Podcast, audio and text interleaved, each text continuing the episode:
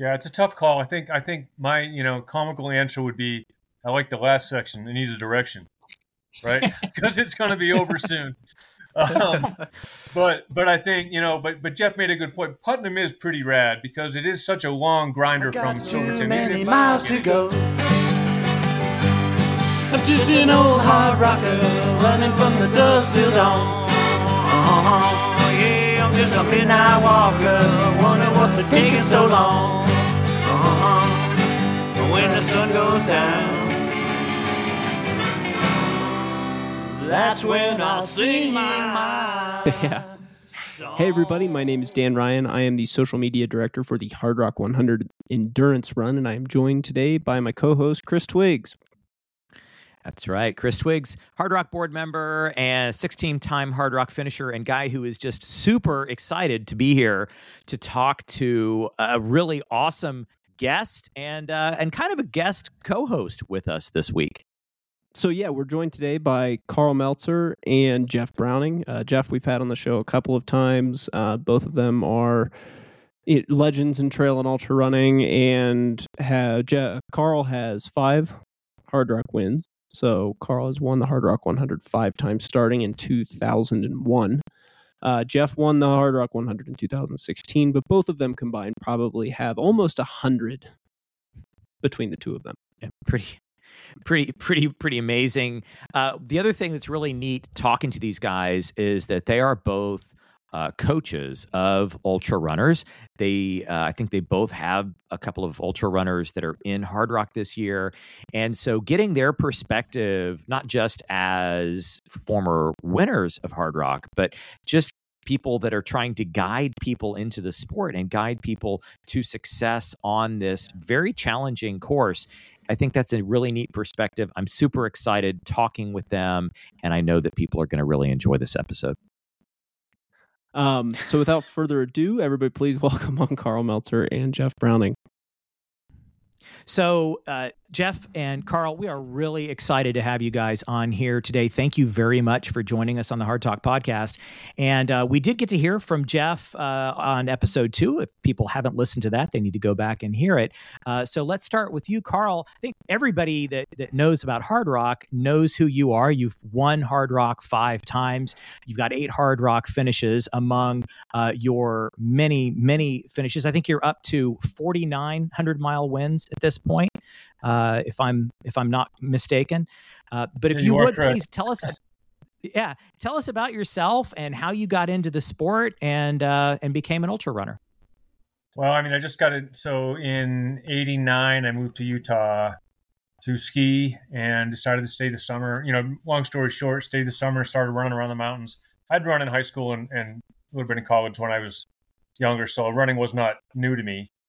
But then I just loved it and started doing it. Pikes Peak Marathon was a big race, and then uh, then it became Wasatch. And then when I heard about Hard Rock, um, you know, I had to do it because it was tougher than Wasatch. So '99, I ran Hard Rock, and um, I was got, got yelled at for going out too fast to KT, which which is funny because my split there was 253, I remember, and now they now they're getting there in like 220. but um, but no, I just I just love the sport. You know, I love I love the hundred mile distance primarily because there's a lot more strategy involved than just being a fast runner. So hard rock just became part of my uh, my yearly routine, you know. And I mean, you mentioned I had eight, I think eight finishes. I got 13 starts. I mean, I've got as many DNFs as I do wins. um, hmm. Hopefully, we can change some of that this year and at least lean towards the finishes better. Uh, but it's just a great race. It's a great place. It's a great community. It's it's what I like best. It's a smaller. It's a big race, but it's a smaller field instead of the Congo line style. Um, so I mean, I'm I'm psyched to be back this year. I really didn't think I was going to get in. I had two. I thought I had two tickets. Apparently, I had ten. I only thought I had two. Um, so I didn't really think I was going to run. um, but I threw my name in the lottery anyway, and then I got picked. And I kind of actually thought maybe Dale threw me in there because you know I hadn't I hadn't run it in a number of years, and I sort of wanted to come back. I'm close to ten finishes. I don't know. I kind of gave myself some reason for him to pick me, but but then Dan told me, no, no, Dale didn't pick you, and they showed the results of that. And uh, I'm excited now. I mean, now I now I live in Ridgway too, so I live, you know, I live right near Ouray, so I have more time to actually train on the course, and or more or more so just train on at a little more altitude and a little bit more steeper trails than the Wasatch. So, in theory, um, I should have a decent year if I can keep myself healthy. But every day I get out of bed, I kind of hobble over to the bathroom. You know, I can't even move. So, um, it's not good when you get older. That's for sure. It's been it's been quite a ride the last couple years. Just watching myself slow down. But I'm psyched to be back. It's a great race. I'm excited for it. First year that I heard about Hard Rock was probably 98. I mean, 97 or 98. Um, I didn't know about it in the 90s, the earlier 90s when I first started. Uh, but I was kind of like when I ran Wasatch and I did well and I won in 98, I was sort of seeking out the harder races, the tougher courses, where it was more my style, um, more my strength. And then I heard about Hard Rock and I just like I had to enter.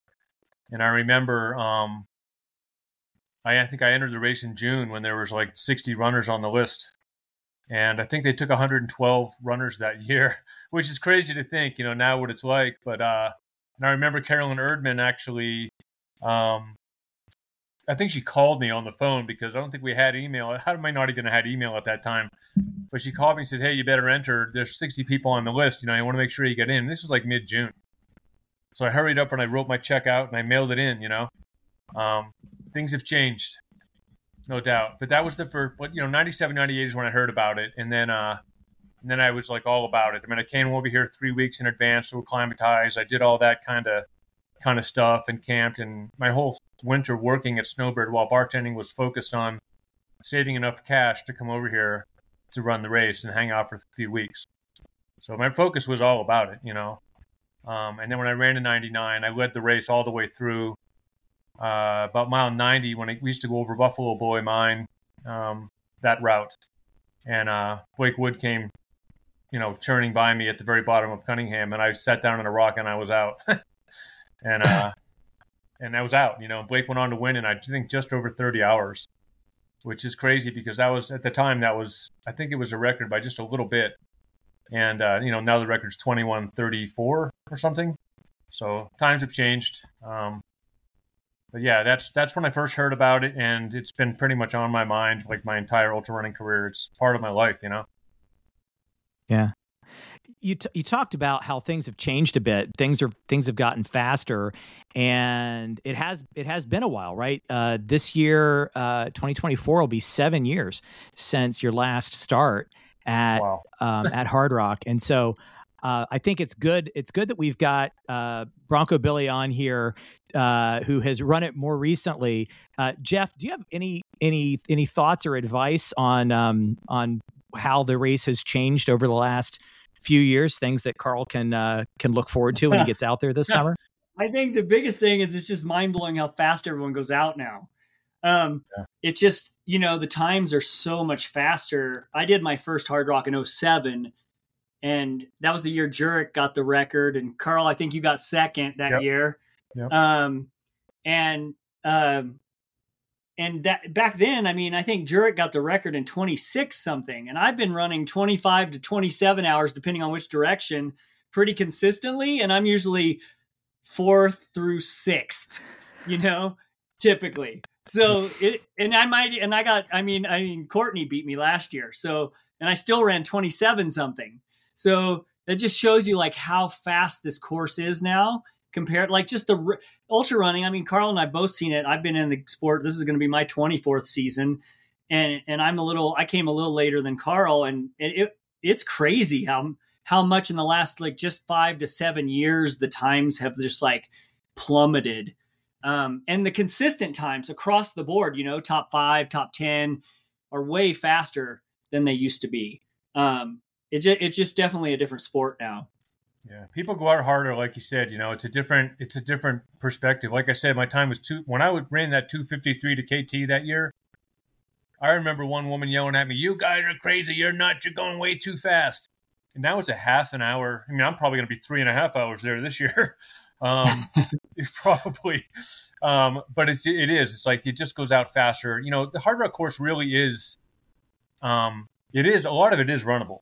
Like, you know, I think a lot of the guys that are really fast, you're acclimated. yeah, it's. I mean, the road parts are runnable, right? I mean, sure, the steep parts are tough, but um, for the guys that are, you know, the younger guys that are that are that fit. I mean, you know, the Killings, the Francois, the guys like that. I mean, those guys they do that every day and they're used to it. And I've always said it back in the day, long, long time ago, that if you can run, you know, a 17 mile race this fast, why can't you keep doing it for 100? I mean, it sounds kind of crazy to say that, but you know, if why not, right? Why? So now the guys, Well, I- are, now the guys are proving that they can do it. Oh, I think the other thing that's changed is that guys, especially the elites that are coming in, are coming in way early.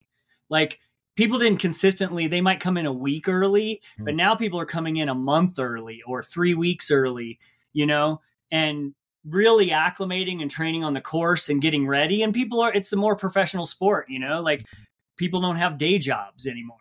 And that that changes the way you can train for stuff too when you have that kind of bandwidth. You're able to rest. Yeah. You know, Yeah. you can train hard, but then you get to rest, which is your recovery, which makes it that much better at the end of the day. You know.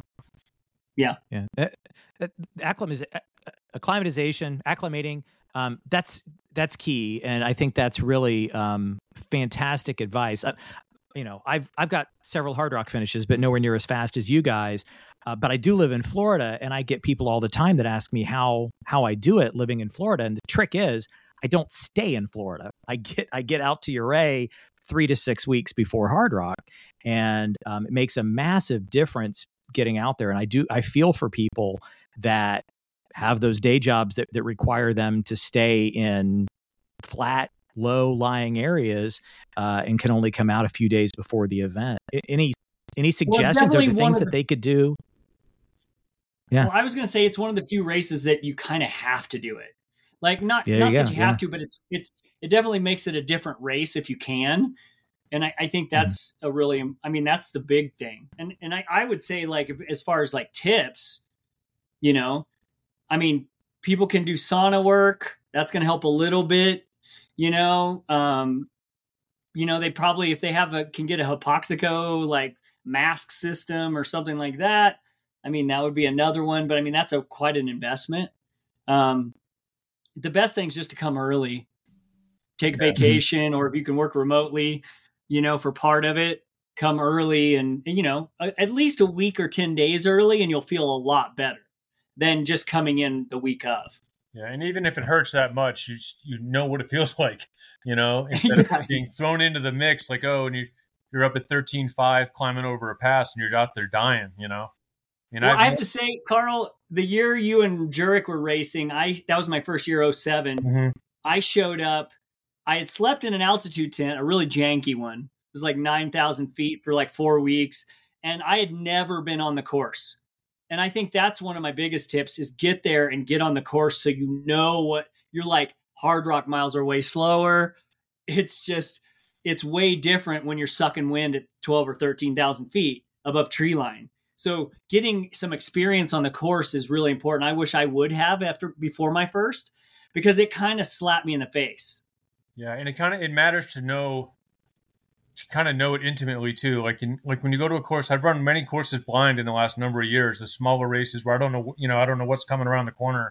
But you know when you're coming up, say out of Sherman, going into Cataract, and you know, and I can even now that I haven't been on the course for seven years or even more, I could detail exactly where that thing goes. So and even in the dark when I go up the trail, I know how long it's going to take me to get over that pass and how long it's going to take me to get down to Pole Creek and, and all that kind of stuff. And when you know that, you you just have a better sense. It's better for your mindset, you know, instead of just saying, "Man, I think I got four miles to go." My Casio's not telling me how far I got to go, so you know, um, I got to use those little things. But I mean, it's it is important to know the course, and it definitely course knowledge. I mean, now you know I know it intimately. I don't need to look at it, but uh, it is important for people to come and to you know you can study the map all day long, but that doesn't do that doesn't do justice. I don't you know. Um, you can study distances and all that kind of stuff, but you really do need to see it to really understand how long it takes to get from point A to point B, and then add twenty, then add twenty percent halfway through the halfway through the race, add thirty percent later in the race because you're going to get slower. Um, Yeah. You just gotta you gotta respect it, you know, and you got to know how much water to take and all that kind of stuff. Know where to scoop water if you're if you're comfortable with that. Because I'll scoop out there. I don't know, Jeff, if you'll scoop or not. I know where to scoop out here.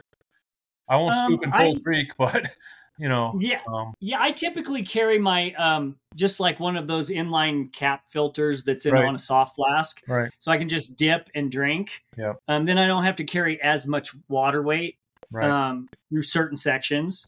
That definitely helps a lot. Yep. But the, I always miss miscalculate because Hard Rock's so much slower than every other race. right. And sometimes even from year to year I forget and I get, you know, in the race and I always opt to go a little lighter. And so then it's like, oh, I should have carried one more flask on this section, yeah. you know? Yeah, those are important things. Like the first person, the first time runner here, those those little things that they'll, the only way they're going to find out how to do that stuff is be in the race, you know, or be here a month before, hoping hoping that there's not not too much snow in the course where they can actually figure it out, you know. Well, I think another one that I recommend if you're going to come early is to always go look at the like hike up to the three pitch snow field on Virginius. And always just like maybe about a week out do a mellower workout where you'd hike up and then just jog down from like drive up Camp Bird Road a ways is quite a ways and then hike up the road and go up. You can do like a five or six mile round trip, you know, up to the pass and where the aid station would be, and then you can you kind of know the conditions of because every season the conditions are different. Sometimes it, it's been dry, sometimes it's patchy, sometimes it's super you know covered. Like last year was fully covered, but the year before that was dry, and so just knowing what the conditions are that specific year, I think is really kind of an important piece of that race because it's nice to come, especially in the direction we're going this year. You come to that spot and it's nice to know, like, okay, I just go right there.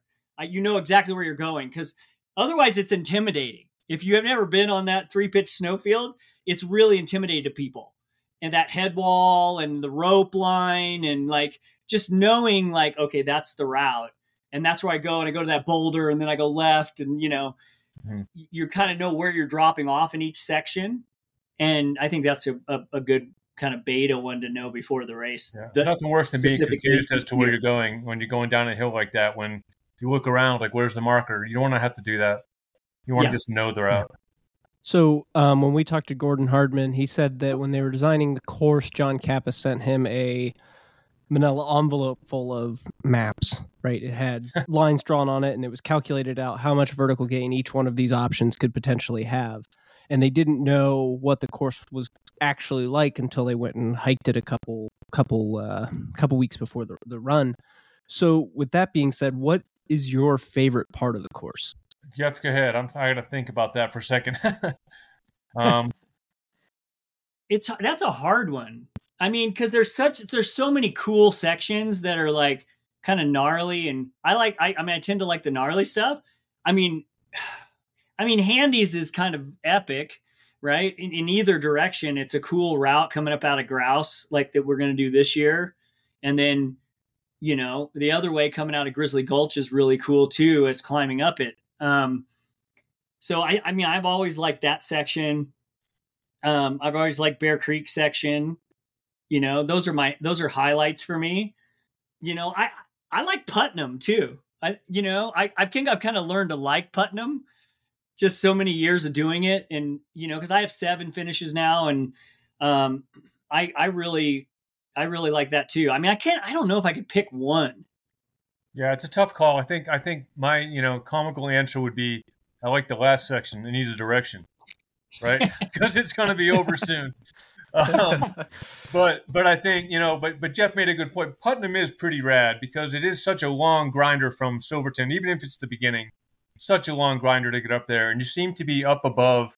I mean, granted, of course, you're up above places in a lot of sections of the course, but that is a pretty special area where it's just there's not a tree in sight. And you Go have to across cross the long creek so it's wild. Yeah, it's you know what I mean? it's the access to it is the creek on Yep. both ends. Up high, when you cross at KT, and down below by the highway, the you have to cross the river to run that section. So not very many people run it. So it's really cool section because it doesn't get a ton of traffic. So it's very kind of remote feeling. Yeah, and I've been on, you know, I I was up on KT last year and just going across, and it's still like that trail's still thin, you know. It's not like it's been beaten down into a highway, um, because Yeah. it isn't really a, it isn't, you know, the Ice Lakes Basin Trail, which is like a million, million people go up there, you know.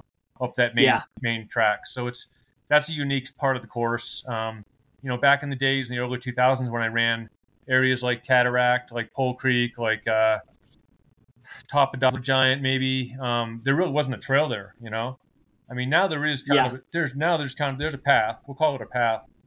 Um, Well, they've rerouted that section through, like, up through Cataract Lake section. Uh, so now we stay like we go up to the up, we climb a little more yeah, and a little farther to the south right. Because it stays on part- trail. I haven't seen that exact part either, so I'll scope that this year. I know the old route, of course, but I don't know that, so that's one part that I will do. Um, but other, Yeah. than that, I probably won't scope too much more. But uh, as far as encore stuff, but I got to see that first, you know. But I have a really good memory, like for things like that. If I see it once, I usually can can nail it in the dark if I have to. Um, yeah, looking. it used to be hard through that section. yeah, It was kind of bushwhacky, and if it ever rained, whoa, yeah, it was a gnarly section because there was like willows and a ton of little creek crossings and rated streams in there. yeah. It should be. It, I mean, really looking forward to the new stuff. It's the course has changed a lot. We used to have to go across the Uncompahgre River coming into Ouray, where they had a rope. And if you remember that, I remember Kathy Deneau. They didn't. They didn't have that when I when I did it. Okay, They'd when I already did it the first couple of years, that, that river was waist was maybe thigh deep at, on a normal year. I remember Kathy D'Onofrio crossing in was up to her chest, you know, because she's pretty short and uh, actually was kind of dangerous. So now the course is a little bit faster because of those, those things too um, that have changed. You know, some of those routes coming into Ouray and stuff is a little different. But uh, Yeah, I don't know that good. that's faster though. The the the um the pointless ups and downs that they have now Right. between Bear Creek Ouray and the city. Oh, I I'm I'm really hoping they find a way to fix that area because that's a that's a miserable up and down climbing It's thing. that time of year for Chris to start complaining about the pointless ups and downs. it's my mission. My my legacy is going to be getting rid of those things if we can find a way to do it. good yeah, luck. t-shirt. Yeah, thanks, thanks. Um, so we talked. You, you talk. You guys both talked a little bit about advice for first timers coming out. Um, but Karl, I mean, with with five wins, more than anyone, you know what it takes to compete up up there at the front. And um, without giving anything away about your potential strategy for this year, are is there any advice that you think you can give anyone who is coming to Hard Rock for the first time, but is coming to compete. One of those Dale picks, maybe that is coming to uh, to try to finish fast. Yeah, I mean, you're looking at uh, Zach Miller, right? I mean, you know, you know, Right. Zach's going to go out to the front anyway. I don't. Doesn't matter what you tell him, he's going to do that. heck yeah, dude. Mhm. He's gonna hammer from the front. He's going to hammer. I mean, Francois Ludo and Zach, in my opinion, is it might be the race. Probably is the race. I mean, I'm certainly not in the race. I don't think Jeff's quite fast enough anymore to be right there with those guys. No offense, but you know, we know, you know. No, yeah, yeah, I'm not. No, we're not. I mean, but those. I mean, I think for those guys, I mean, Francois won it. He knows, you know. But Zach and Ludo are definitely coming in as the hot contenders, and Schlarb too. Schlarb can certainly do it too if he's has a good day. Absolutely. Um, you know, I'll say like for the other first timers that aren't in the face, you know, run your own race. Don't worry about anyone else, which is what I'll do. But th- those guys in the front, it's like in order for them to for Zach to win or for Ludo to win and to beat Francois or any of those guys, they have to be close because they've proven it time and time again that when they go out hard, they can they're probably going to survive till the end to some degree and be fast. They're not going to blow up and you know either drop out or just blow up and you know pull a Hal Koerner and fall four hours back back after the last four you know twenty miles or something. But uh, but the other for anyone else in the race, it's like, and for me included, is run your own race. I mean, my goal right now is to finish 100 hundreds. It's not to not to run fifth or tenth here. I don't. I have no time goal at Hard Rock, to be honest with you. Um, I think I'll be hard pressed to break 30. Honestly, um, I I I intend to run four under hundreds this year before Hard Rock too. So I don't know whether that'll play a game in that or not, but um, my goal is different now as I've gotten older. I just want to finish them. I still finish fairly good, but you know, I mean, I'm not here to enjoy it at this point. Um, try to get my Yeah. old body to get to 100 of them. Still got 20 to go, so I got a ways to go still, but I'm getting there. You know, um, but those fast guys, the girls too. I mean, Courtney's running, right? So okay, well she's she's the one in the front, right? She's gonna do her thing. If you want to beat her, you're gonna have to stay close to her because she's another one of those girls that, like Ludo, like Francois, like Zach, they're probably not gonna probably not gonna blow up. We haven't seen it. I mean, have we, has Courtney ever even blown up? I don't know. You know, Only one time there, but that was like she had a stomach thing that Right. happened, and I, but she figured that out, and I think it was like I had, I think it had to do with some like caloric and sodium stuff, and she Yeah. fixed it in the in between those two years, Mhm. and then she came back and cra- crushed it, right? and she's crushed it two two times there now. I mean, it's hard to bet against her, right? I mean, just any Yeah. idiot would bet against her. I, I th- just I mean, she's the person to beat. Uh, She's right? got the target on her back. Like when I, you know, a, a funny, funny old story that the target on the back, right? When I won in 2001, um, I jokingly put a little target, as in the, the store target, little on my back, on the center of my back, like someone was, like I was the target. Um, just joking around, of course, but that was something I did because because I was like the, you know, at the time, I was the man to beat, right? I ran a record that no one was going to touch for my lifetime, apparently, when I ran 26.39. That was like, oh my God, Karl, no one's going to ever beat that. But I was like, Which direction did you run that in? uh, you remember? This direction that we're running this year. So counter, no, clockwise, Right. right? We're going up Silverton Bear Creek this year first, right?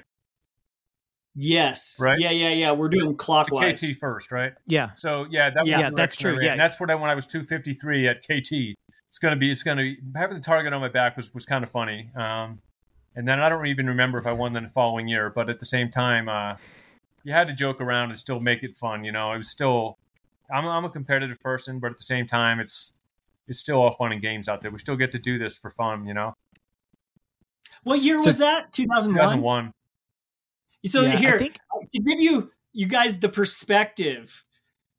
2001, he ran 26:39. You said Yeah. for course record and kind of blew everyone's minds, right? Right. In 2016, 15 years later, I I ran that direction 25:42 and got fourth. Right. Like that just shows you like the sport has just like is crazy. Yeah. Right. Yeah. And I Okay. you know, Anyway, when I I just ran- I, that just jumped out at me. I'm like, that's crazy. Yeah, and when I, you know, when I ran that time, it was like I broke the record by two hours. Was, the record was Kirk Apt at twenty nine thirty five. I think he ran. So I was like three hours faster, right? And it was like, oh Yeah. my god, it's three hours. I remember that, dude. You were like profiled in like in Trail Runner magazine, and Yeah, running, and Sports it was awesome. Illustrated, man. That was it was a big year. Oh yeah, It was you just do you still have that issue? Uh somewhere. I don't know. You should have that in a frame somewhere, man. Yeah, I do have it somewhere. But uh, that was, but that was classic. Like when I before I started that year, I found out that National Geographic was also there, um, and Sports Illustrated was there. And I said to my buddy Scott Mason, I said this would be a really good year to bust it. You know, just because of, because that was the media, that was the that was the social media of 2001, right? Um, Yeah, there was no social media. yeah, media. and and I and I had a great race. I mean, I I ran with Kurt Anderson all the way to to Grouse Gulch. We ran together. He's a good friend of mine from Salt Lake, and we both left Grouse uh, same time. It was just getting dark, and we started hiking up the switchbacks. And I started to drop Kurt, and I, I kind of looked back. I didn't see him, and apparently he passed. He he dropped to his knees and sort of passed out on the trail and sat down, and, and then he was done. And then I was like, okay, well, I'm gonna, you know, I got 35 miles to go, whatever it was, and I'm like, I'm gonna punch it, and then I ran off. And uh, and when I came into the finish line, the, the classic scene was, you know, we've got National Geographic, Sports Illustrated, they got these tripods and cameras all set up on the street, and I'm coming down the road, no one's at their camera. There's, you know, they're all in the gym drinking coffee. so I so I roll around the corner, and one There were no spot trackers back then either. Oh God, no! And when and, you know the funny thing is, I came in. This is a good story because I came in by the a ski hill and I came down the ski hill. One guy was sitting there in his chair. And he was like nodding off, ready to sleep, sleeping. And all of a sudden, he saw me come out of the woods and he was like, "Shit!" And he jumps in his car and he you know he floors it going over to the gym to tell people that I'm coming. And I was like at you know I was half mile from the finish or less, and I'm so I'm I'm running pretty fast to finish because I was all fired up. And, again, I came around the corner, nobody in front of those cameras. One guy got the photo at the very last second there when I had my arms out, like, where is everybody? And, uh, and that's the photo in Sports Illustrated. That's like the glory photo, you know? Um, but that was really, really, I mean, Dale came out. He's like, dude, I couldn't believe you're here. So I'm thinking to myself, like, well, you know, when I went through Cunningham, and they had, they had radios. you know. So they knew Yeah. when I went through Cunningham. I think my split was like two ten from Cunningham home that day. So That's solid. that was that was moving. Yeah, I mean that was not the best now, but that was good. That was pretty good. And uh, they never expected me to be that fast at the end. But I mean, I was. It was one of those things when you're so you're fired up. You know you have a big lead.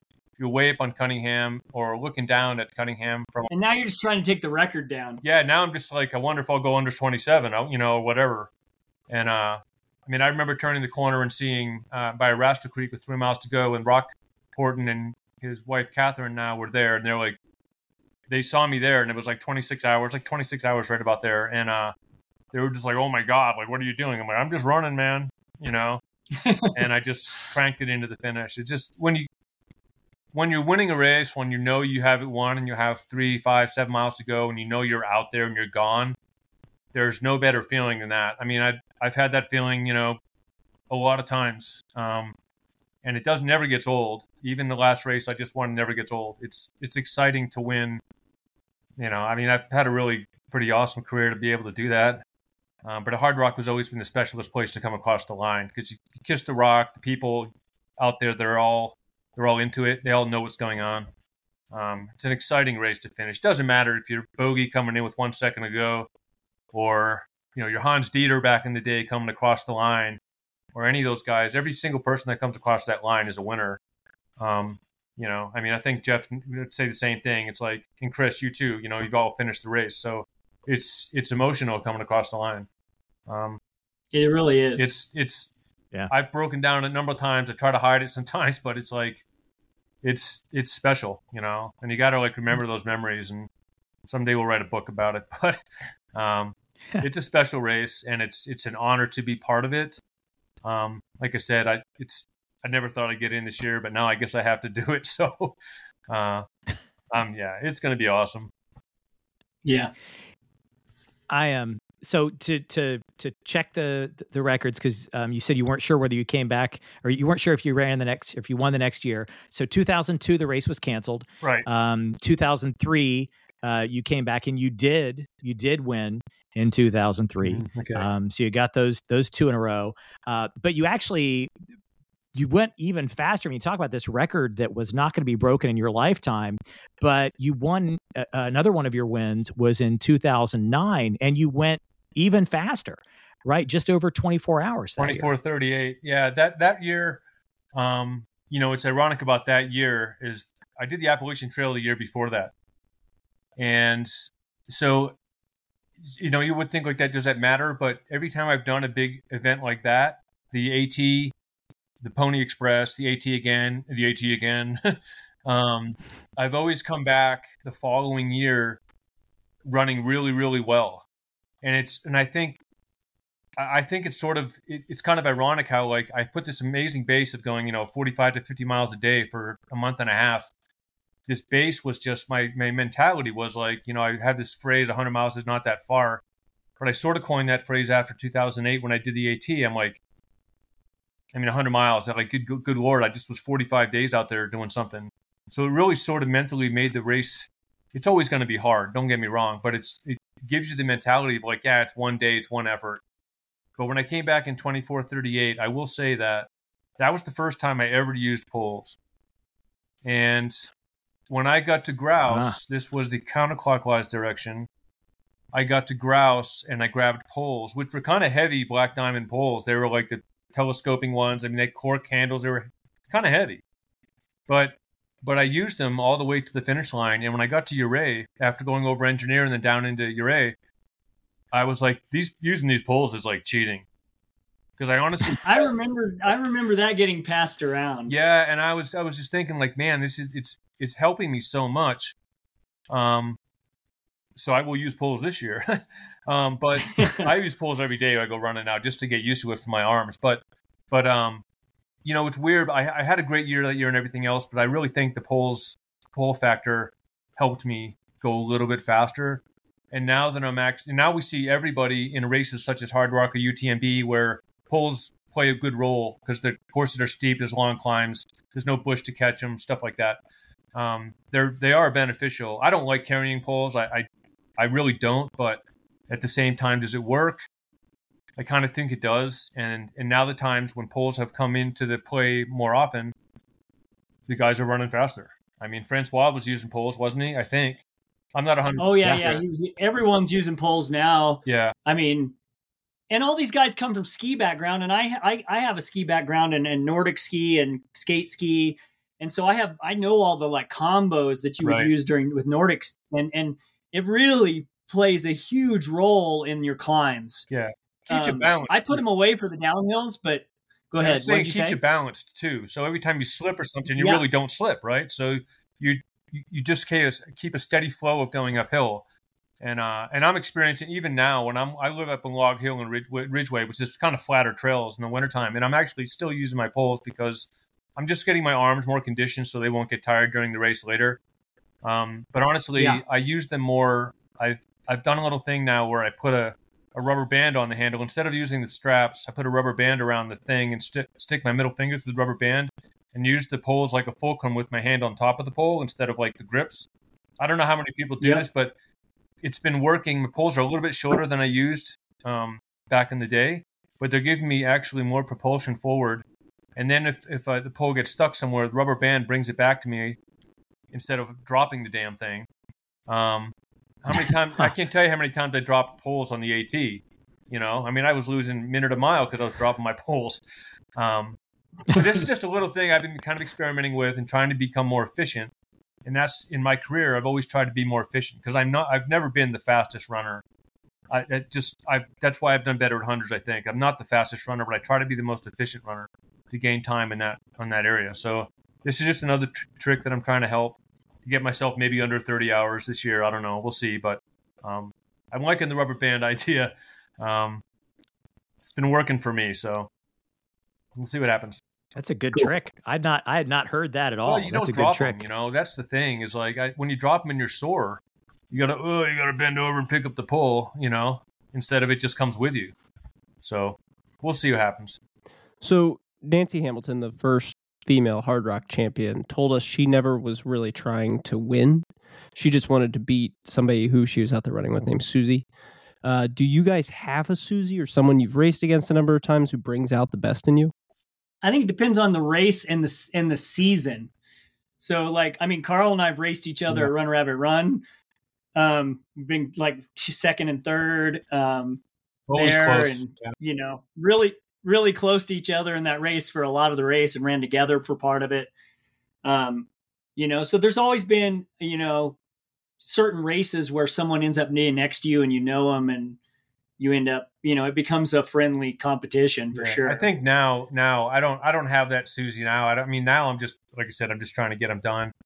Um, Jeff will be way ahead of me this year anyway at Hardrock, but uh, but Jeff and I did have some great races together. You know, when I think the one time I did We beat did. you at Run Rabbit Run, you just had one bad patch that kind of gave me 20 minutes on you, and that was about it. You know, and over on the cow camp or cow Yeah. creek or whatever that was called that little section i just remember like that had a little rough patch there and i lost 20 minutes and i never got it back and i was like 20 minutes back in third the rest of the But, race you know, the days when, when, when Hal Koerner was racing up there and when Ian Torrence and Scott Jurek and and those guys, like those that's kind of the 2000s. I mean, those were always the guys I wanted to race against. And we're all friendly competition between all of us. Nate McDowell, another one. Um, but, you know, we always still wanted to beat each, beat each other, you know. Um, I mean, when, when Scott won in, when he beat me, it was kind of the Meltzer Jurek duel, whatever, whatever year that was. Um, and Scott got the best of me that year. That was, that was a great race between us until I took a nap at Ophir. You know, then it was over um, between he and I. But um, it's always fun to race, race, against your buddies. Um, and I've had a, lot of buddies over the years. But uh, and all these guys, all the guys, Jeff and Scott and Hal and all those guys, it's been it's been a great career to race against friends like that. And it's oh, we're always we'll always be all those guys that I've met in ultra running. To me, are all kind of like my high school buddies. You know, when you go back to high school, you hang out with friends, and it's just like boom. You haven't seen them in 20 years, doesn't matter. They're still the same. Yeah, your brothers again. It's right? the same thing. Like I, I mean, I just saw Hal recently, and I hadn't seen him in a long, long time, and same thing. You know, same with Ian, same with Scott. It's just it's it's just awesome to have friends like that that you can look back on, and look back on our careers, how how awesome it was. Um, it's been a great ride. Yeah. Yeah. Uh, Um, so, so Jeff, he's he's given you permission to head head on ahead of him. He's not going to make you wait on him, and uh, and and I wasn't going to wait you- for him.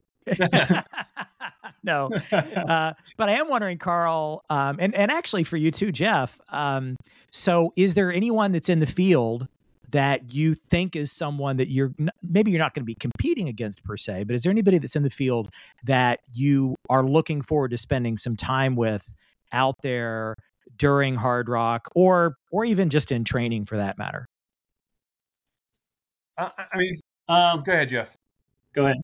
Go ahead. I, I, mean, I think for I don't I haven't really thought about that to be honest with you. I just think that I'm lucky to be in the field, you know, and I think just I mean, like you said, it's been seven years since I've driven into Silverton to start the race and, and that whole thing. You walk around town a little bit and you see faces and you bump into people. I mean, think I don't care who it is, whether it's you know the slowest person or fastest person or whatever. I'm excited to to have those conversations with those people in town. I mean, I'm not going to be staying in town. I'm going to stay at my house in Ridgway because I live close enough. But um, just being, you know, walking in the gym on Wednesday and checking in and that kind of stuff, it's going to be kind of surreal because I haven't seen it in a long time. And, you know, over in the last four or five years, you know, when I was, I used to have that target on my back. Now the target's gone. And, you know, I don't bump into as many people that know me and stuff. And it, it's kind of, it's, it's, kind of cool and kind of not, you know, in a sense. It's kind of weird. Like, used to be this guy that everybody looked at, wanted that photo with, and now I just kind of like secretly just step in there and do my thing. But I, be excited to see Dale to shoot the shit with him because I haven't had that that time at all and stuff. And it's going to be good to see the old faces.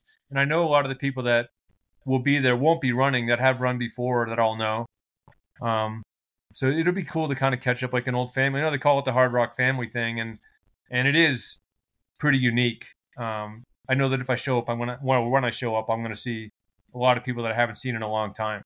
So for me, that doesn't matter who where in the race it is. It's really just about who's hanging out in the gym, um, you know, and and, the, and then the battle stories that we will talk about after at the breakfast, um, which is always entertaining. Um, that's that's what I look forward to the most. And again, I just got to make sure I cross the finish line. Um, I don't care how long Yes. it takes me; it really doesn't matter. Courtney and I are usually running this r- similar pace early. So we end up hanging out at least on the first climb or two or the first 30 or 40 miles sometimes.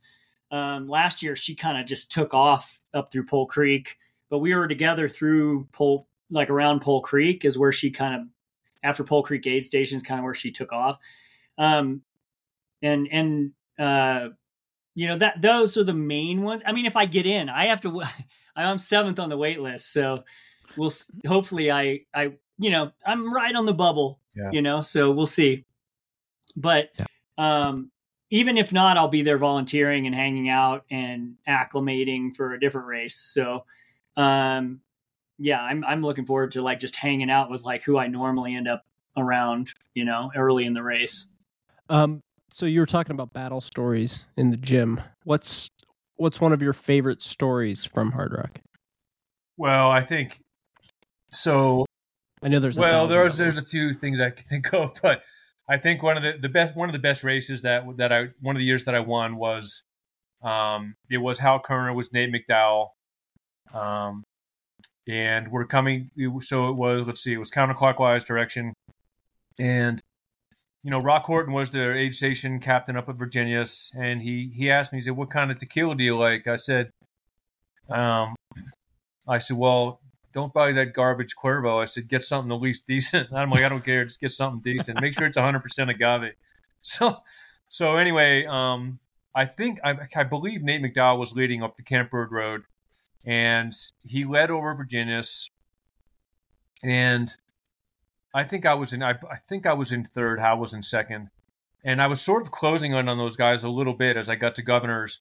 And I- you know, I you, you know, and you go up those things, you can kind of see lights ahead of you. Maybe if they turn around and they're looking back, and you can see their lights way up there. And and Nate goes over the pass. I think it was that, and then Hal went over the pass, and and Hal was. I think I, I can't remember if Hal did a shot at tequila or not, but um, when I got to the pass, Hal had left 12 minutes before me.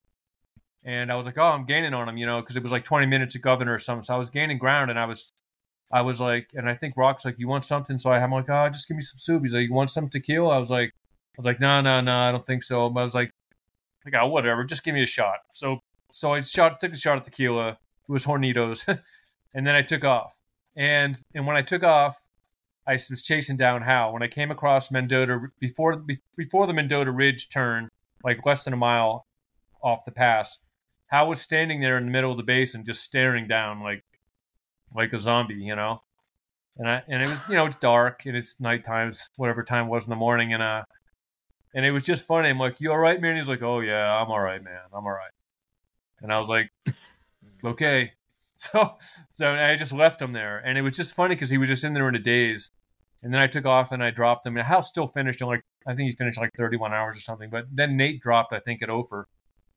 And then I went on to win, and that was just like I didn't expect to catch those guys like that. The whole shot at tequila thing was kind of funny, but I mean, I had, I mean, as far as my battles out there, it's it's hard to remember everything. Like when I raced Scott, I was giving him shit for because his pacer Dusty had these massive lights behind him. Like you know, he had a pacer which was Dusty Olson, and he was shining them like he had a car light on. And he had these two really big lights, so he could see really well. I'm running alone without a pacer, and at that time we didn't even have waist lamps; we just had headlamps, right?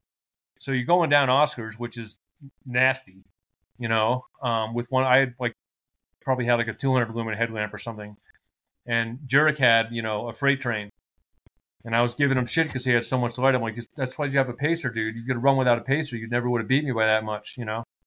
Um, but I've just I just just giving him shit because it was like, I at that time I was always sans pacer, you know, and I still don't I still don't use pacers, but at the same time it was like I felt like that was a huge advantage to him at the time, just from my competitive nature of myself, you know.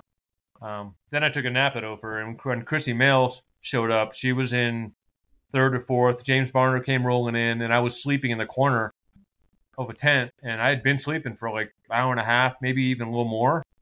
And uh, when I heard Krissy there, I was like, I'm not getting chicked.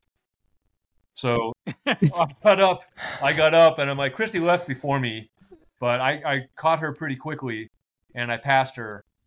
And uh, I think Jared Campbell might have been there too. I'm trying to remember, but but but I I ran the fastest split to the finish. A little bit, it was five hours or something from there. Now the guys run it way faster, but at the time it was a pretty fast split. And um, but yeah, it was just that race with Jurek too was was interesting because it was all about you know Scott sprained his ankle the Monday or Tuesday before the race. If you guys remember that, and when that happened, yeah, it was gnarly. Yeah, when that happened, I was like, in, in the back of my mind, I'm like, oh, and don't get me wrong here. I'm like, oh, cool, Scott broke his ankle. No, well, not broke his ankle, but sprained his ankle, and now I have a better chance of winning now because I left the race against Scott. And then you know, then he's, I mean, he he did what he did, and he got that thing fine for the race. Um, that thing was so gnarly after the race. I was like, no way is he running. I saw it like Tuesday or Wednesday. I'm like, you know, like he's toast, you know. But he, but you know, sprained ankles are, uh, you can sort of bust through those. I mean, I I remember spraining my ankle running down Pikes Peak in the marathon when I sprained it at the top. I rolled it really hard, and but I ran, I slammed all the way down the mountain. The next day, I couldn't even walk on it. But you can sort of run through it once you're moving it doesn't stiffen up and you can actually keep going. Yeah, you just can't quit. You just moving. can't quit moving, right? And that's what he did, and that was like in that regard, that was like super impressive. Um, the only thing more impressive than that was Scott's AT finish, but that's a different story. But that ankle thing was pretty pretty incredible that he pulled that off that year, um, and he ran twenty six oh eight yeah to boot. So yeah. um, that was really really impressive. I was was like, wow, you know, like he deserved to win. I mean, even if he would have won by 20 minutes, he still was. I mean, he still was the toughest guy out there that day. Period. So that was that was a great Yeah. that was a great it was a great time having him there and racing him. We did, Scott and I didn't race much in our careers, you know. Most times was was uh you know we raced at White White River, but it wasn't really his focus race and, and stuff. So we never really raced head to head. Like that was the only time he and I it was you know Meltzer Jurek race or whatever. You know, um, the only one time, and we, both of us have had long careers, uh, won a lot of stuff, and we really haven't raced each other much. But those those those are two races that were really really cool. Cool. Krissy Moehl told us the story of somebody told her the story of you just like sat up in Yeah. your cot, like uh, and then When you heard that she was coming You know, and ironically, when I got up, Yeah. I wasn't even. I mean, I wasn't really sore. I just got up and like, okay, I got to get going. You know, like you, you would think I would be stiff as a board laying there, right?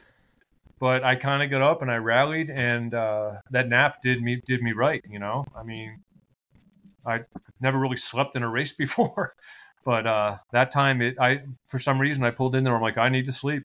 I'm, I'm going down. I'm taking a nap. You know, I knew Scott was gone. That's the only race I've taken a nap in too, and it was the same year. Yeah, and that was my first hardrock. So you know, Karl Karl had slept a little earlier than I did. I came in later because I went out in about third or fourth, and I I was shouldn't have been in that.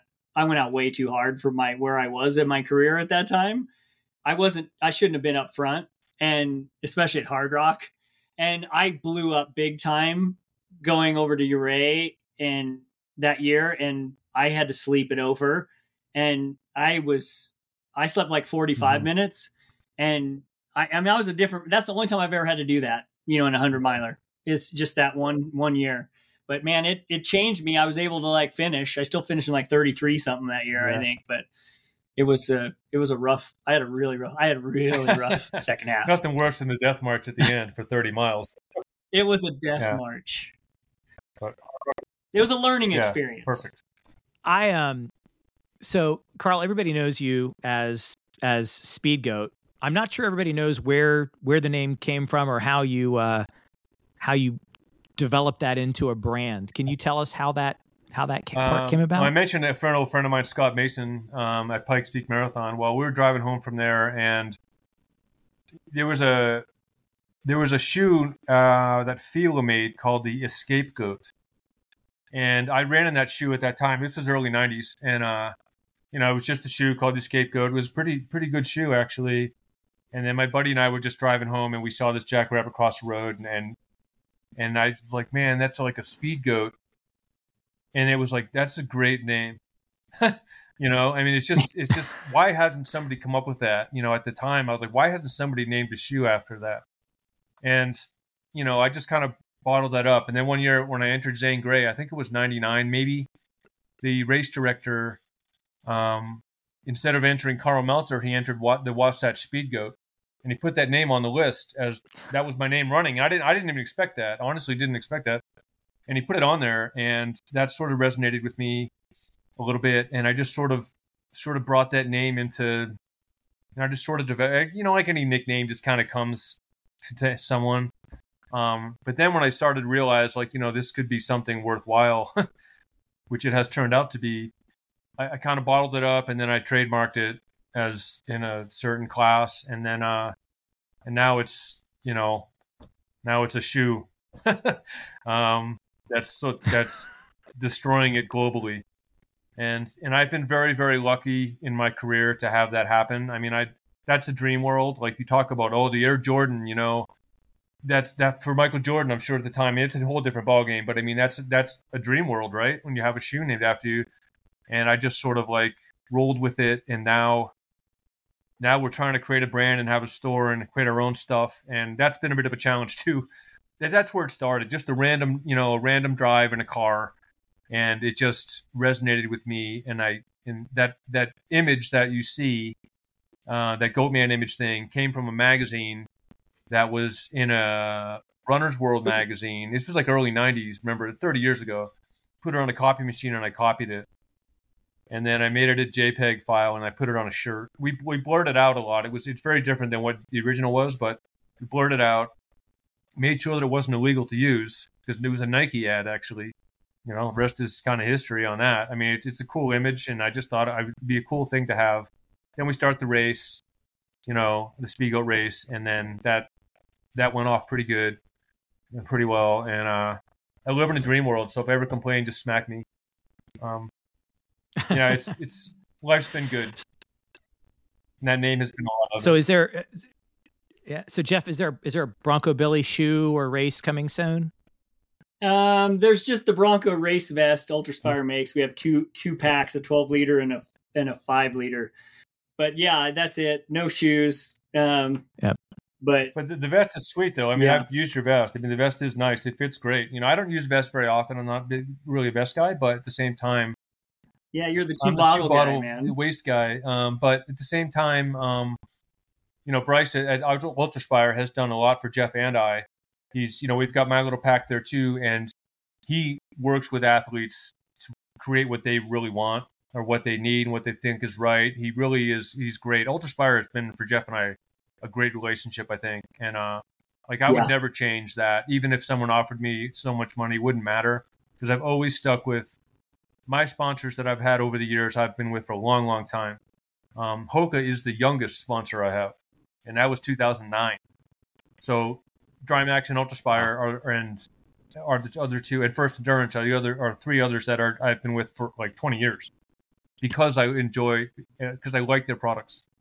Um, it's I'm just not the kind of guy that bounces around. I feel like I like to stick where I'm at. Pretty simple.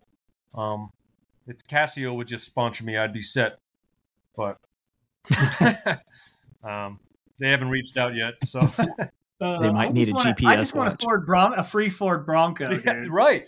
Why are you, There are you you- not there you driving around in a You Bronco? got I know. name is Why there. is Ford not a kid? Said Jeff, you need a Bronco. Oh my God! I mean, with all due respect, that's like that needs to be pursued.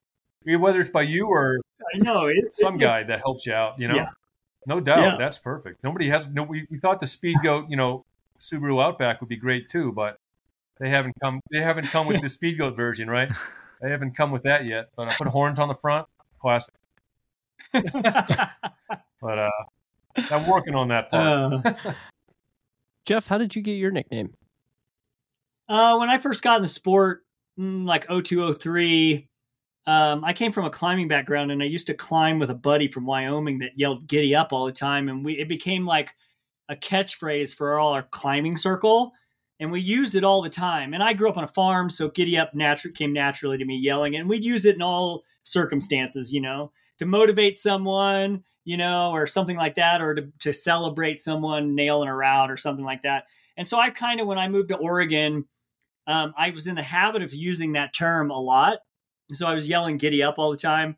And I had a buddy, this guy, Jason Moyer, who's a pretty fast dude from Bend, Oregon. Um, and he was an ultra marathon back, good backcountry skier. And he, uh, he and I trained quite a bit when my early career together. And, um, we kind of nicknamed each other. He somehow came up with Bronco Billy. I don't know where he came, where it came from. He, I just yelled giddy up all the time. So he started calling me Bronco Billy. And then I started calling him because he came from like a, a like Norse descent, and he claimed to be a direct descendant of the Berserker tribe. So I I basically called him Berserker all the time, you know, and I would yell stuff like "Giddy up, Berserker!" You know, get your battle axe, and and we would we would joke back and forth with these nicknames, um, and then like people like Krissy Moehl, Roch Horton. Um, Ty Draney, some of the early guys that were in the sport that were sponsored, they all got to know me. And by that time, I had started a blog called gobroncobilly.com and um, before social media and blogs kind of took off. And I, I originally did it just to kind of do race reports and share photos and race reports with my family back in the Midwest. They were like, what the heck are you doing in Oregon? You know, running hundred milers. And, and so I kind of shared that. Well, that kind of got popular and everybody started following blogs. And then everyone in the sport because it was such a small sport, especially in the mid 2000s. Um, and I started winning some hundreds in like mid 2000s. And, you know, Roch and Krissy and all those guys, they all started calling me Bronco. And they just, they just, they just naturally started calling me that. And, and no one, I never asked them to call me that. You know, they just naturally, it just, they just shortened it to Bronco. And then everyone started calling me Bronco. And then I'd hear people at races saying, go Bronco, you know, and, so it would just like naturally kind of like speed goat. It just kind of took on a life of its own after a while within the sport.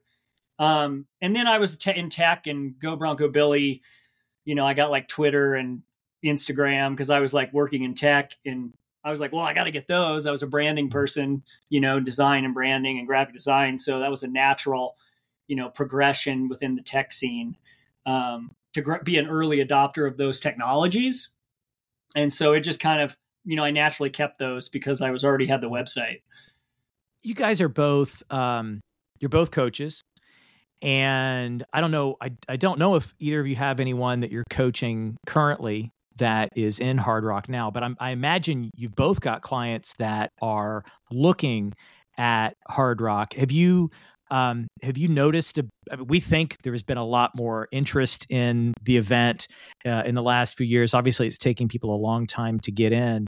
Um, as as a coach, what's your perception of of people's attraction to Hardrock? Is that something you encourage, or are you encouraging them to go out and look at other other events because it's going to take so long to get in?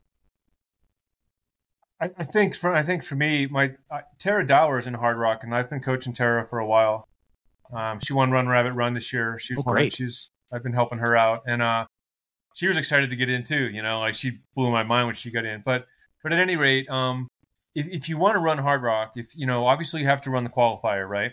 I don't necessarily say you know your whole life should be focused around these qualifiers. Like it's the same thing with Western states. People want to run Western, they've got to run their Western qualifier. Oh, I qualified for Western. Well, you didn't really qualify for Western. You qualified for a lottery for one percent chance. You know, there's a lot of there's a lot of great races out there. Um, that I mean, Hardrock is special because it has the history now. It is this amazing course. It's a loop. Um, it's really hard. It's hard to get in. All, most of the fastest people on the planet have run it. It's a special. It's a special place to stand on that start line. So I would always encourage people to, you know, if you really want to run Hardrock, you, number one, you've got to put your time in. You've got to get your, you know, you've got to do your qualifier, of course. You've got to focus on that first. You know, um, get that done. Um, so you work together to get that done, and then then from that point, your lottery odds are what they are. And if it comes down to the point where you actually do get in, like Tara, um, and I've had other clients that got in too in the past years, and it's like, okay, we now we this is has to be your main focus because this is the one that's going to be the toughest. It's you know you can lead up to it doing this, that, and the other, but there's no there's no race out there that's the same because I mean the altitude, like we talked about the climatization, it's like that's something you have to say. Well, you have to commit to that. Um, you can't just show up and you know get on your VersaClimber or your your stair stepper or whatever, hanging out in Florida, and think you're gonna think you're gonna do well at Hardrock. You've got to really commit to it. You know, I think that's the key is the commitment.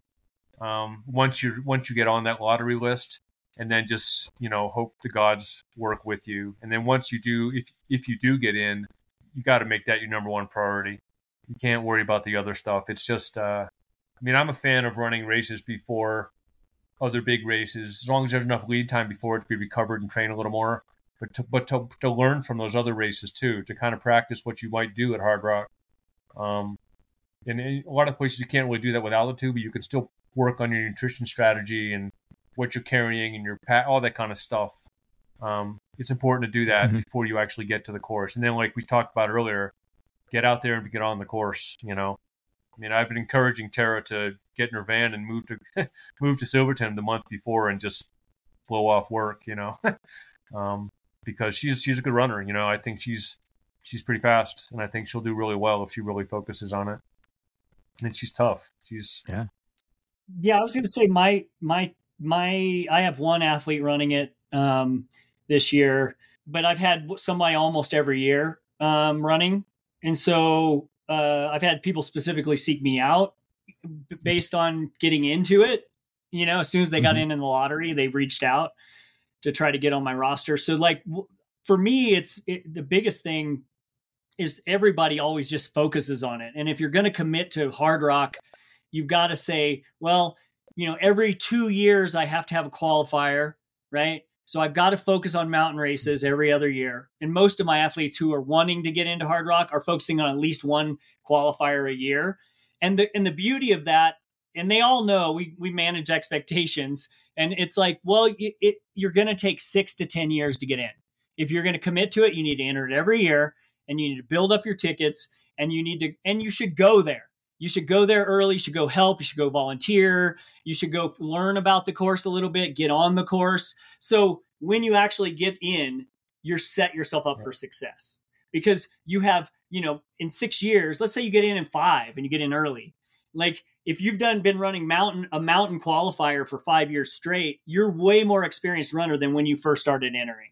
And so, you know, occasionally someone's going to get in and you know with barely any tickets, but but usually it takes a little while. And so you know, on average six to 10 years. So you, you're going to have to commit and you're going to have to, and you're going to get better and you're going to be a way more experienced runner by the time you show up on the start line. Um, and you're going to appreciate that finish, you know, when you do get in. Like I've had multiple athletes over the years that have been like, a couple of them were like nine, one was eight t- years entering when they finally got in and we coached them through it. And, and they enjoyed every second of it, right? Because by the time they got in, they were like, man, I I really like have been wanting to run this race for so long, and now it's like, oh my gosh, surreal that I actually got in. So they they don't want to mess up, right? And so they they really absorb it and, and look yeah, forward and I think his it. best point was to go go to the race, even if you're not in, go to it, scope it out, see what see what see what other people do. You know, watch the leaders, watch the back of the pack, watch kind of everybody to see what they're what they're what they're doing. You know, you can learn a lot by working at an aid station. You know, I'm watching what people do, Yeah. especially watching the. You know, you may be trying to do it in 48 hours, and that's fine. But see what the leaders do. Like, they don't screw around. You know, it's okay to be thorough with what you're doing, but at the same time, um, you know, sitting down for 20 minutes and chatting with your buddies, then you then you miss a cutoff. That's not so good. You know, you got to learn how to be efficient. And watching, coming to the race and watching that Yeah. helps a lot. Great, great advice, guys. I, before we before we wrap it up, I'd I'd hate to have both of you on here and miss a story or miss something that you think is uh, is is really cool that you wanted us to know. So if there's a if there's a story or something else that you um, that you wanted to get to or a piece of advice or whatever, this is a great time to to toss that out there. for the most Yeah. people out there that are running ultras and stuff like that, it's important to train hard and, and focus on things and everything like that. But at the same time, remember what you're doing and remember that your opportunities, you know, life is short. I mean, I, I'm 56 right now. I, I, I, I, play the game like I'm 20 or 17 years old because I feel like I'm, in my head, I'm still 17, right? But I'm not. I'm 56. So enjoy every moment of it that you can and and just remember that life is short and it goes fast. I mean, I Jeff and I both had really long careers, and I'm sure Jeff, like you're 51, 52, 52. so- you know, we're close um, to the same age, and and uh, we're both still doing it. And don't ever think that when you're 45 year old, because you're we thought we were old and we are 45, but we're not. You know, but now we're 56, and now I, I wish I was 45 again. Just take it everything with a grain of salt and enjoy what you're doing before anything else. It's it's more important to try to have fun and remember that you know it's not always about the race; it's about the the journey. I mean, and and for me now, being older and slower, it's it is about the journey. And I have this other focus again of finishing hundred of them, and I don't care how fast it is. It, it's it's still just as fun and enjoyable whether you're the first guy or the last guy across the line. And if you ever do get to Hardrock, then you know, get it get it done, man. You got 48 hours. All you got to do is two miles an hour, right? You can get there. You will have a bad patch probably, but you can do it in any race. And just remember that it's only one effort. When you drop out of a race at mile 70, and I've done it before too, many times, um, you're very disappointed when you go home, with the tail between your legs, because you always know that you could have put a little more effort in there. Um, just focus and get it done, and, and enjoy life more than anything, because it's goes fast. I guess my parting wisdom would be if you are in, be ready for afternoon thunderstorms. There's lightning. um, and don't, it's one of the few races you don't really want to skimp on your gear. You really, really want to have good gear, good light, packable stuff that that is pretty bomb proof, um, waterproof. Um, because I've, I've I've had a really close call in 2014, getting hy- almost hypothermic there was a year that like Adam Campbell was up on Yeah. top of Handies when the storm hit, and Coop and I were down in American Basin, um, and we it the, the race paused for seventy minutes for us, and it, it was a trip. It was weird, but that is hardrock, and and so be be ready with gear and be safe it, during it because you can get yourself in a really bad situation with if it's a stormy season you know, because every once in a while we have a really bad weather year. And I mean, there's the afternoon thunderstorms are pretty typical, right? A dry year is not typical, like last year. Um, I've only had out of seven, I've only had two years where it didn't rain, you know, on me at least once or twice during the race in afternoon thunderstorms, and one year where it was like apocalyptic in the second half. Yeah. It was crazy. And so you know, I, I I know Chris, you've been pinned down before, I think, and Oh yeah. yeah, it can be it can be scary, and just know know what to do and know, know the protocols, know what to do when you're in that situation above tree line. That would be my parting wisdom. That's a trick. I wish I could get pinned down below tree line. that would be at least I'd feel like I had some cover. But yeah, the worst stuff always seems to hit when you're up there above tree line and there's nowhere it's to a hide. race for those Yeah, I storms. definitely have Yeah. some. Yeah, I, I definitely have some like traumatic stress syndrome type of symptoms because of that year. You know, ever since then, when there's like stuff rolling in, I'm like, oh, oh I don't want to go up there. yeah. It's it can be really scary, no doubt about it. Yeah, lightning's powerful, especially at 14,000 feet. Well, guys, Speed Goat, Karl Meltzer, Bronco Billy, Jeff Browning, thank you so much for spending time to talk with us today. Um, this podcast is all about collecting those great stories, and you folks have got so much experience out here and have shared so much wisdom with us. I've I've been out there a bunch, and I feel like I've learned a great deal. I'm I'm enthusiastic now to get there to Silverton. I'm looking forward to seeing you both out there. Uh, Jeff, I hope you do get in. Although, of course, we don't wish anybody that's in, we don't wish anyone ill, right? Um, Yeah. But a few people will have to drop off for you to get off the wait list. So we're just hoping that, you know, some people get engaged or win trips around the world or find other, you know, come to their senses. Maybe something happens and they don't decide to do it. One way or another, though, we know that we're going to see you in Silverton. Um, that's where hard rockers belong, right? I say it every episode. Summer is it, summer in Colorado, summer in in uh, in Silverton is where hard rockers belong. So if you guys are hard rockers, I know you'll see you there, and I look forward to it. Thanks so much. Thanks for having me. It's great. Cool. Thanks. That's when I see my that was a really fun conversation with the both of them. Um, I think it was interesting hearing about. One of my favorite parts was hearing about how Jeff Browning got his nickname.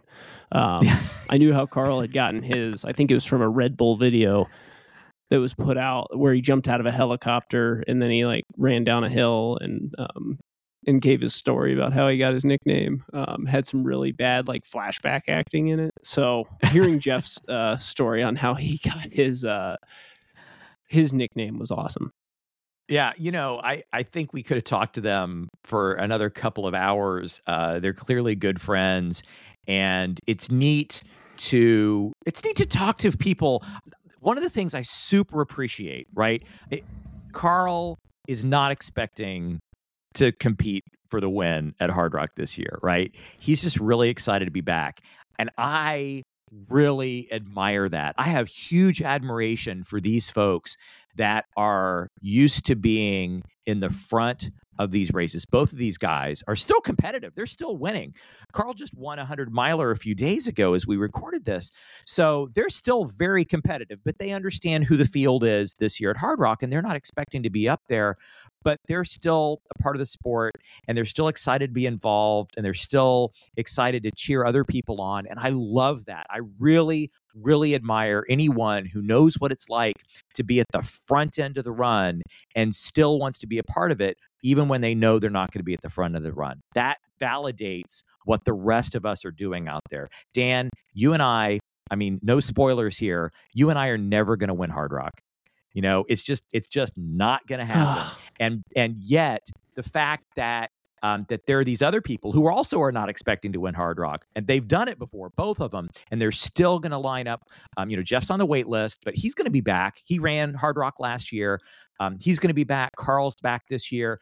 It's really exciting that they still are going to be a part of it, even if they're not competing for the win. It, it validates what the rest of us are doing. It shows that Hardrock is a run and not a race. And I'm just really happy we had them on. Really appreciate their perspective. Yeah, and I liked hearing the hearing the stories from out on the trail as well. Like Karl talking about, oh, you know, Dusty Olson, he shining all those lights behind Scott. um, it's my best Karl Meltzer impression. But uh, you know, Nailed hearing thi- about things like that or just was a really fun conversation. And yeah, I don't think me and you actually had to do much uh, introducing or much um, talking. Really, yeah, it was awesome. Very little. We expected Nobody that, wants to hear and our that's voices just anyways. fine. No, absolutely. That's why we do this outro so that we have the chance to say a little bit of something. Feeling so low. I can't can't stop now. Hey, everybody, please join us next time on the Hardtalk podcast as we talk to Tara Dower, one of the special consideration picks for the 2024 run, and overall just a very fun human to talk to.